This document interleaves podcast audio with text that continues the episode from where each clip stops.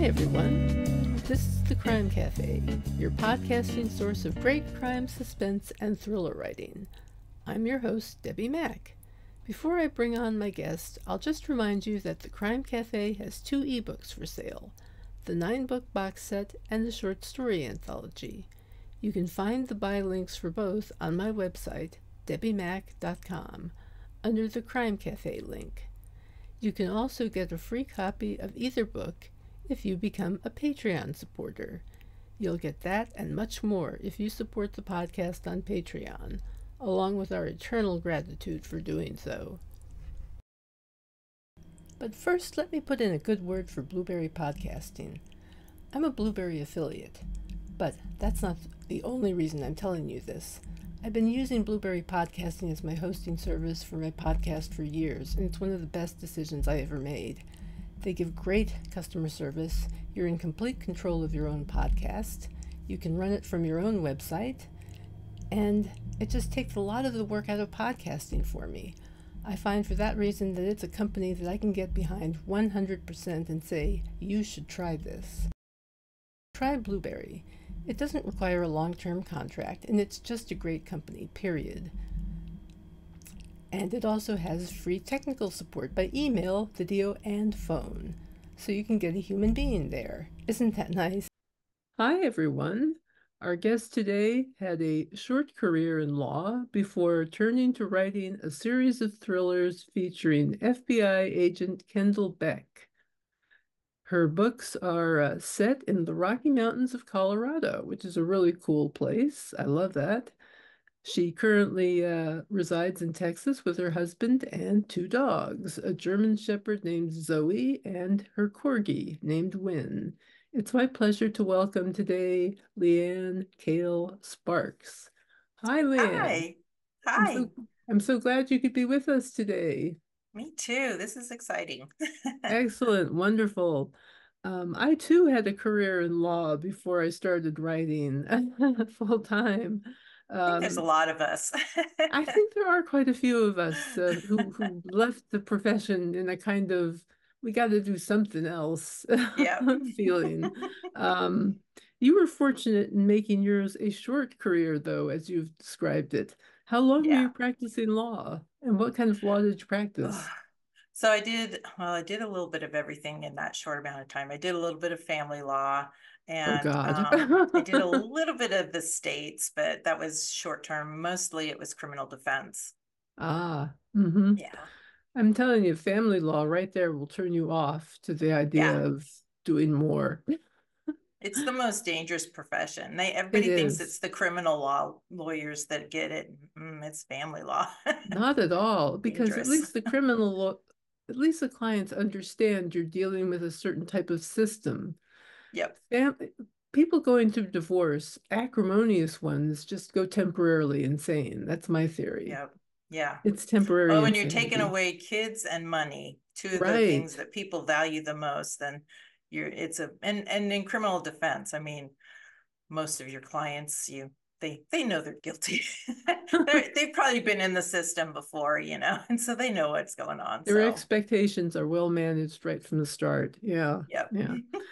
ah, my. Um, what inspired you to write the Kendall Beck series? So I I lived in Maryland um, at the time, uh. and I had a friend who had retired from the FBI, and at the he was he used to be the person that was uh, in charge of the criminal part of the FBI, the investigations. And I had gone online and looked, and there was this really interesting um, department or you know group within it, a unit, and they did crimes against children. And so I talked to this guy, and I'm like, "Hey, can you get me in to see them, or talk to them, or you know, have somebody just give me, you know, answer some questions. And so he pulled some strings and I was able to meet up with some actual um, agents that work in the unit. And it was a while ago and it just always stuck with me. And I thought, I need to have a character. And so when I, this, the, the wrong woman started out as a short story just to see if I could actually write a crime thriller and get all of the the red herrings and i mean the first the first versions of this it was just kind of like oh this person died and then we investigated and yay i found figured it out. So i had to learn a lot about um, red herrings and and things like that and so it kind of evolved but i really did want kendall to be involved in um, the crimes against children because i really think it's it's important. Now, my books don't focus on that. I don't talk about any of the uh, icky, really icky. I don't go in depth with any of it. Um, but you know, it's there and it's an it's an important part. But uh, so I just love I I loved the idea of of Kendall, and the more I got to write her and everything, the the more she kind of just really blossomed and mm-hmm. became the sarcastic FBI agent that she is. cool. Um, so it's more about her being an FBI agent than necessarily the uh, children yeah. angle. Yeah. Well, the, there are some. It's usually a backstory. Um, I say that in the in book one, it's it's a it's a backstory. Um, there's you know it's like a subplot about mm-hmm. her finding this girl and um, figuring out what's happened to her um, and how that kind of all evolves and, and it cross paths with the um, murder of her best friend. And so we get this kind of unofficial partnership between Kendall Beck, who's the FBI agent, and then the homicide detective in Denver, Adam Taylor. And so they start working together to figure out what who killed um, her best friend, Gwen. So, mm. but then in book two, um, it is all about the kids and and they're trying to find a missing child. Okay, yeah. Um, so you've got two books so far out. There's two books in the series. Yep. Excellent. And how many books do you plan to write? Do you have a plan for the series in terms of the number of books and where you want to go with it? When I started out, it was four. Um, uh, you know, so when I get to that point, then I'll you know reconsider and, and see if that's if if people are, are still in, interested in in hearing from kendall and and seeing what her and adam can get up to then i'll definitely keep writing it as long as people want to read it. But i did have a four book series planned out and a lot of that is because there's not a cliffhanger but there there's a a dangler in one of the books that I I I finally take care of at the end. So, huh?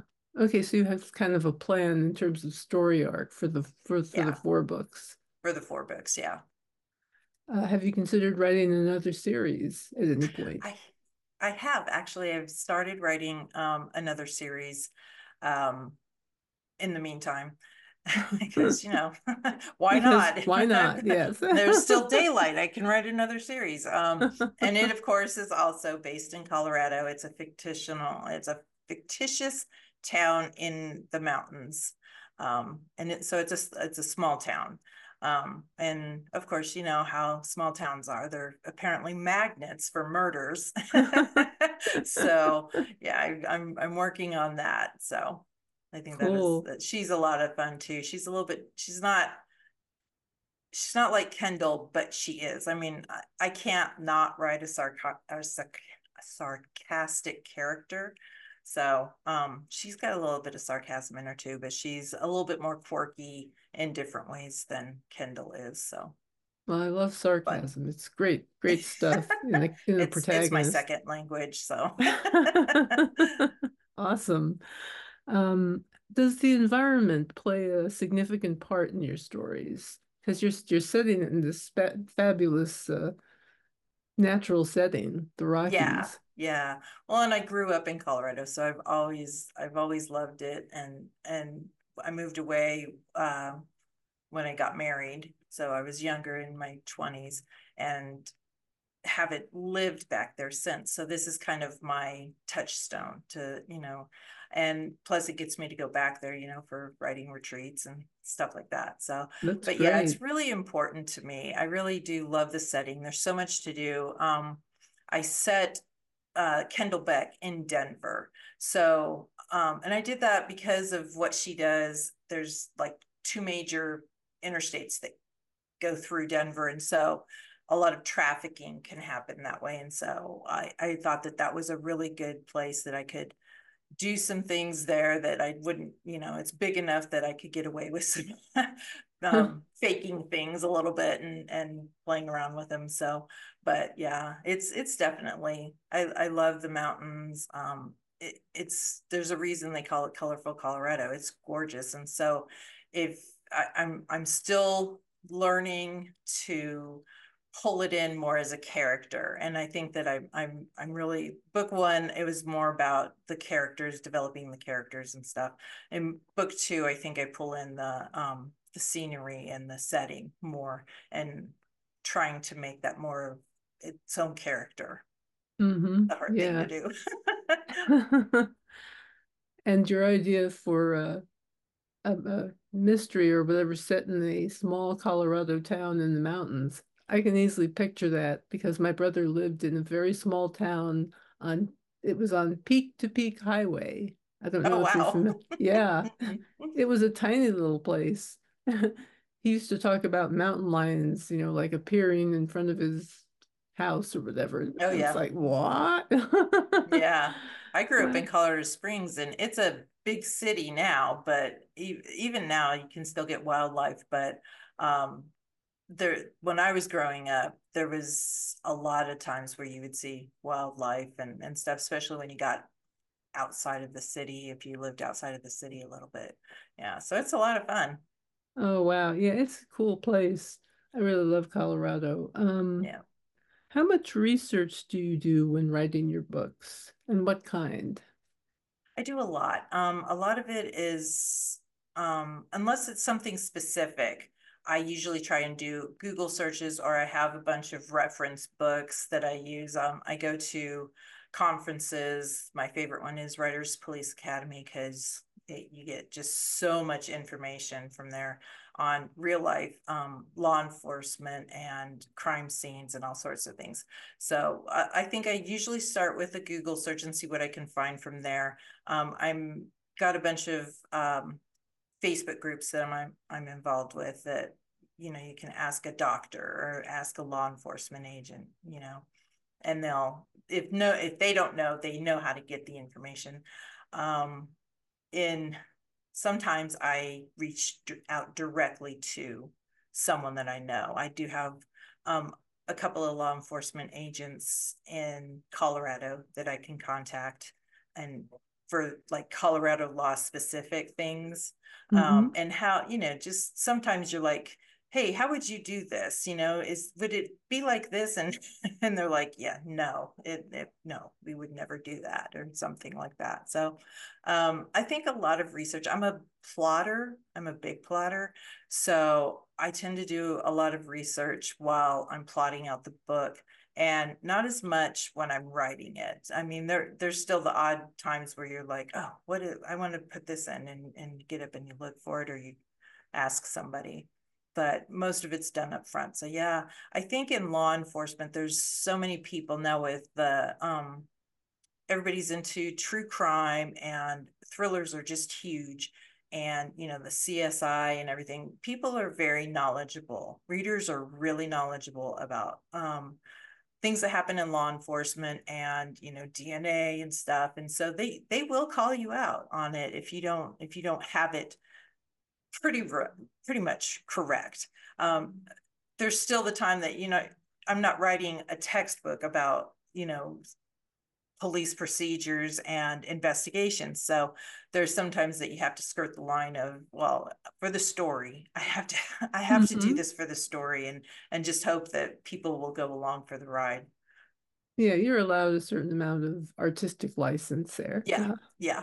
I think people expect it. Yeah. Yeah. How would you describe your writing to someone who's never read your work?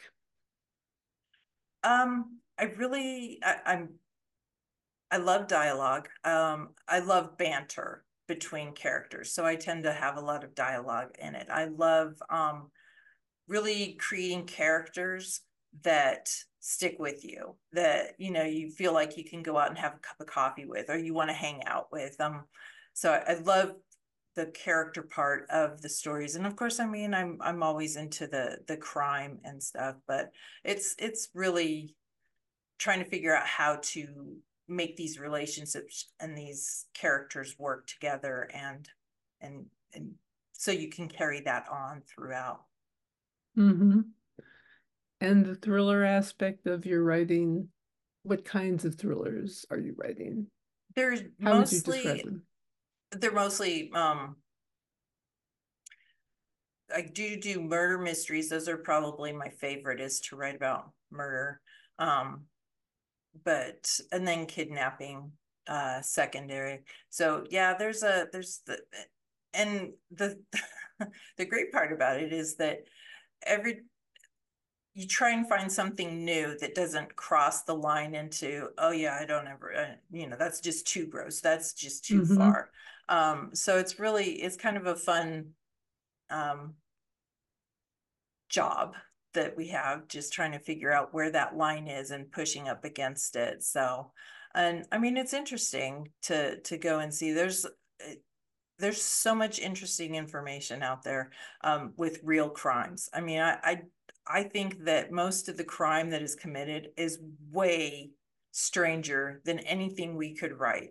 So, yes. um, and people don't people don't believe it. I mean, I was watching this thing today where it was, I, I, was sitting there and I was just flabbergasted. I was like, how how do people do this? I mean, you know, I think it's it's it's kind of fun to delve into um the minds of of you know killer or something because and I think for readers it's the same way because we would never in a million years think about why would somebody do that? Why what drives somebody to be that cruel? Like uh, in the first instance, like serial killers who, you know, have a plan and have a reason and, and things like that. And what drives that person? Because it's not anything that we would ever consider doing. So you really want to get into the mind and see what it's like. So I do like writing um from the killer's point of view a lot. Um, I've had a few people say that I do that really well, which is kind of scary, but also cool. You know,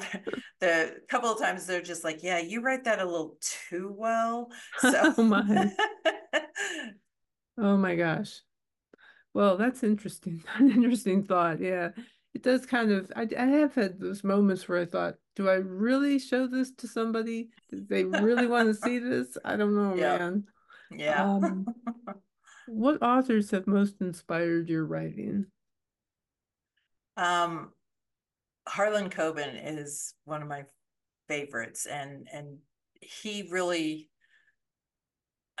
I think I read him and thought, well, he's he kind of has sarcastic and funny characters they have funny lines and so when you're thinking of a thriller you're thinking you know oh it's all serious and stuff and but i learned there that it's okay to have those um, funny moments the humor because you have to because especially the darker that you're going to get you have to have those moments where you know even the reader can have a release valve on on the the tension and the suspense. Um, so I I really like him for that. I love um, Karin Slaughter um, for psychological thrillers. I love Loreth Anne White, and she's she's just amazing. I love her work. Um, so yeah, those are probably my favorites right there. Hmm. And you have a protagonist who works with a local police officer, correct? Yes. So that's FBI and local police working together. Do they have contention in their relationship or do they tend to get along well? Um, so I made Kendall very strong. She's very strong. She's not, she's, she doesn't really fit the mold of of most women and so she's in this business where you know it's it, she sees horrible things that happen every day so she's very strong she's independent um, i like that about her she doesn't take anything from anyone. Um, and she gets in fights all the time with people. So she's always kind of one step away from getting fired. but so she's that kind. Adam is he's very good at what he does. He but he's very empathetic. So he's kind of the the opposite side. But yeah i in the beginning yeah they do. And especially in book two they really do because it's mm. his niece that goes missing. And so she's like this is my job. So this is what i do. So you back off. And he can't because it's his niece and he's in law enforcement. So that book they really have a lot of contention. But yeah in in the first book too i mean they get along well. They become friends. But there's also this crossing of lines that they each are like back off you know this is you you're in my area and this is my area and the other one's like no i i know what i'm doing and so yeah i thought i needed to do that i think that um i hope i didn't overplay it because i don't think that's how it really is um, I think they do work together a lot, especially the, in the Crimes Against Children unit. They they work closely with law, local law enforcement because they know what's going on in the communities better than you know the FBI. So they have their um, confidential informants and things, and they're just in the community more. So you have to have that um, working relationship, that good working relationship. But you know, you you have to you have to create tension and and something, and you don't always want it to be about um, the crime so mm-hmm. I think that that's a good way to kind of create some tension, but they also have a lot of humor between them. They're both very sarcastic. Um, I try to, I sometimes go overboard with the uh, law enforcement humor because I did do um, criminal prosecution or criminal defense work. So you, you kind of get to know what you have jokes that you say that you would never say outside the, the office or to mm-hmm. anybody outside of law enforcement or or you know in that world. Mm-hmm. um so you but i do like it. I think it really kind of shows and it's it, it's true. That's how they get that's their release valve. So i try to be true to that without going overboard so. Exactly. yeah there's a lot of that kind of gallows humor yes police definitely. work in lawyering in uh emergency services, things yeah. of that nature, all those things. Yeah. Probably medicine. yeah, I would think so. yeah, I would think so. Um, what advice would you give to anyone who's interested in pursuing a writing career? Um, try try to write a book. Sit down and try and write it because it seems really easy when you're sitting there and you know you're like, well, it's like a movie in my head. Um, but it's hard when you get to the point where I don't know where to go from here. So mm-hmm. if you can get through those humps and and and actually get get through it, I I would do that. Um, it's got to be something that you love to do because it is. Uh, I mean, you don't write a book and then it becomes a bestseller. I mean, it's just not the way it works. It, especially now with um, all the indie and self-publishing there's a ton of stuff on the market. So mm-hmm. you've really got to work and if you're going to go indie you better be able to do a lot of the work yourself because it's it's you're doing your whole business which is why i like traditional publishing even though you still have to do a lot yourself. The there's there's some there's things that they take on. Yeah. Yeah. And mm-hmm. and so that that's helpful. But i think i would i would say that you really have to I remember when I decided I wanted to write and and didn't want to um, do law anymore. And it was just I would stay up until like two or three in the morning writing the story. It was just burning in me. I will never publish that story. It's awful, but I had to write it. I had to write it, and um, I think that's what you have to have. And you really have to. It's hard to maintain that um, mm-hmm. because especially when you do when it does start to become a business that's where you know if you're going to make it a business fine if you just want to be a writer then write. And and if you don't want to ever publish do that because that's when you still have fun writing. It's when it becomes a business and you have um you you have contracts and you have deadlines that you have to meet and and stuff that that you really have to want to get that story out. And it really has to be burning in you to get out because to get through those those humps the the the I hate to say writer's block, but those those walls that you hit up against and you're like, I don't know, I don't know where to go. And I can't think of, you know, you sit there and you're like, what are words? I don't even, I can't even come up with anything to actually say. And so it's, it, it can be very frustrating. It's lonely. Mm-hmm. you better want to be alone because it's, it, you don't, you don't write with people. Yeah, we go to writers retreats and that's nice. You get that, you know, that that camaraderie. But most writers are kind of like, oh yeah, let's go, let's hang out. And then we're together for about, you know, five hours and we're like, okay, get away from me. I'm, I'm done being social and I want to go sit, go in my room and sit and and just be alone. So um you have your communities and you have your friends. It's very important to have writer friends that you can, you know, talk to because nobody understands this business. I mean, mm-hmm. you get mm-hmm. into it. My husband is still trying to figure out, you know, I'll be talking about stuff and he's just like, well, just, you know, do this or do that. And I'm just like, just, just let me talk. he doesn't get it. But you need that, you need that support system, but it is a very solitary existence when you're, when you're writing because you're it in your head. You're in it your is. head the whole time. That's so true. That is absolutely true. Um, yeah, it's it's not. We make it look much easier than it is, and yeah. that is kind of a problem in a sense. People need to know that there's a lot of work involved in creating a book, yeah. creating oh, yeah. fiction or nonfiction. But it's just there's a whole lot of work and, and I think I wish... it's also a lot of trying to figure out your writing style, like mm. or your writing process.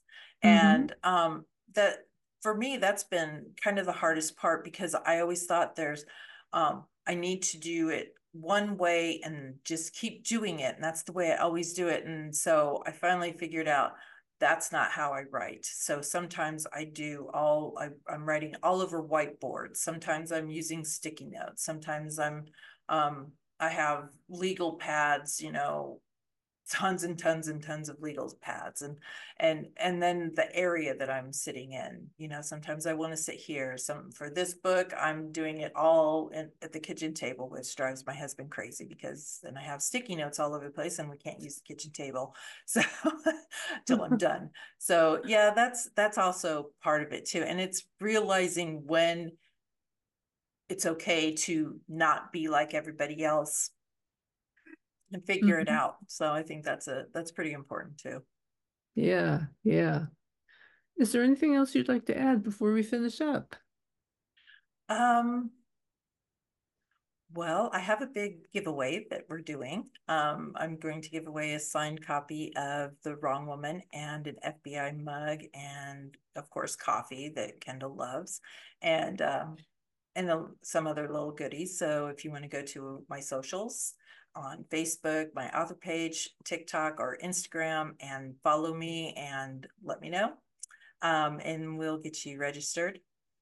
And um, really, I, I think what I'd love for people to do is everybody loves the big names. I mean, I, I mentioned I love Harlan Coben, I love Karin Slaughter. Um, I challenge readers to find somebody that they have never heard of that see find a book that sounds interesting from a, a author that you don't know and give it a try because you might find your next favorite. You may not. You may decide that that's that that's not the the writing style that you like. But um I, that's where I think it is because there are a lot of us that can't pump a lot of money into marketing and things, and so we're we're trying to get our name out there as much as we can with social media and stuff. But there's a lot of us authors out there, and there so sure and and you're missing out if you're just going with the big names. I think you're missing out on some stories that really would blow your mind. So that's that's my challenge: is find find an author and read them and then let them know. yes. Boy, you've nailed it. I think that is so true. Finding part of what I want to do here is to shine a spotlight on people that you might not have otherwise heard of. Yep. So I'm really glad you said that. That is a great point. Thank you. You're welcome. And um, thank you again for being here today. I really appreciate thank your you time. It was I my really pleasure. Oh, thank you. It was my pleasure. Believe me. Um, on that note, I just want to remind everyone to please either like our YouTube channel or uh, leave a review for the podcast. It would be greatly appreciated. You can also access my novels in chapter by chapter form, as well as bonus episodes and more when you support the podcast on Patreon. Check out our Patreon page today. I even have a weekly weekly newsletter. No, I'm sorry, a monthly newsletter that I'm working up and have been doing for the last few months. So check that out as well. Until next time, our when our guest will be Faye Snowden, I just want to say take care and happy reading.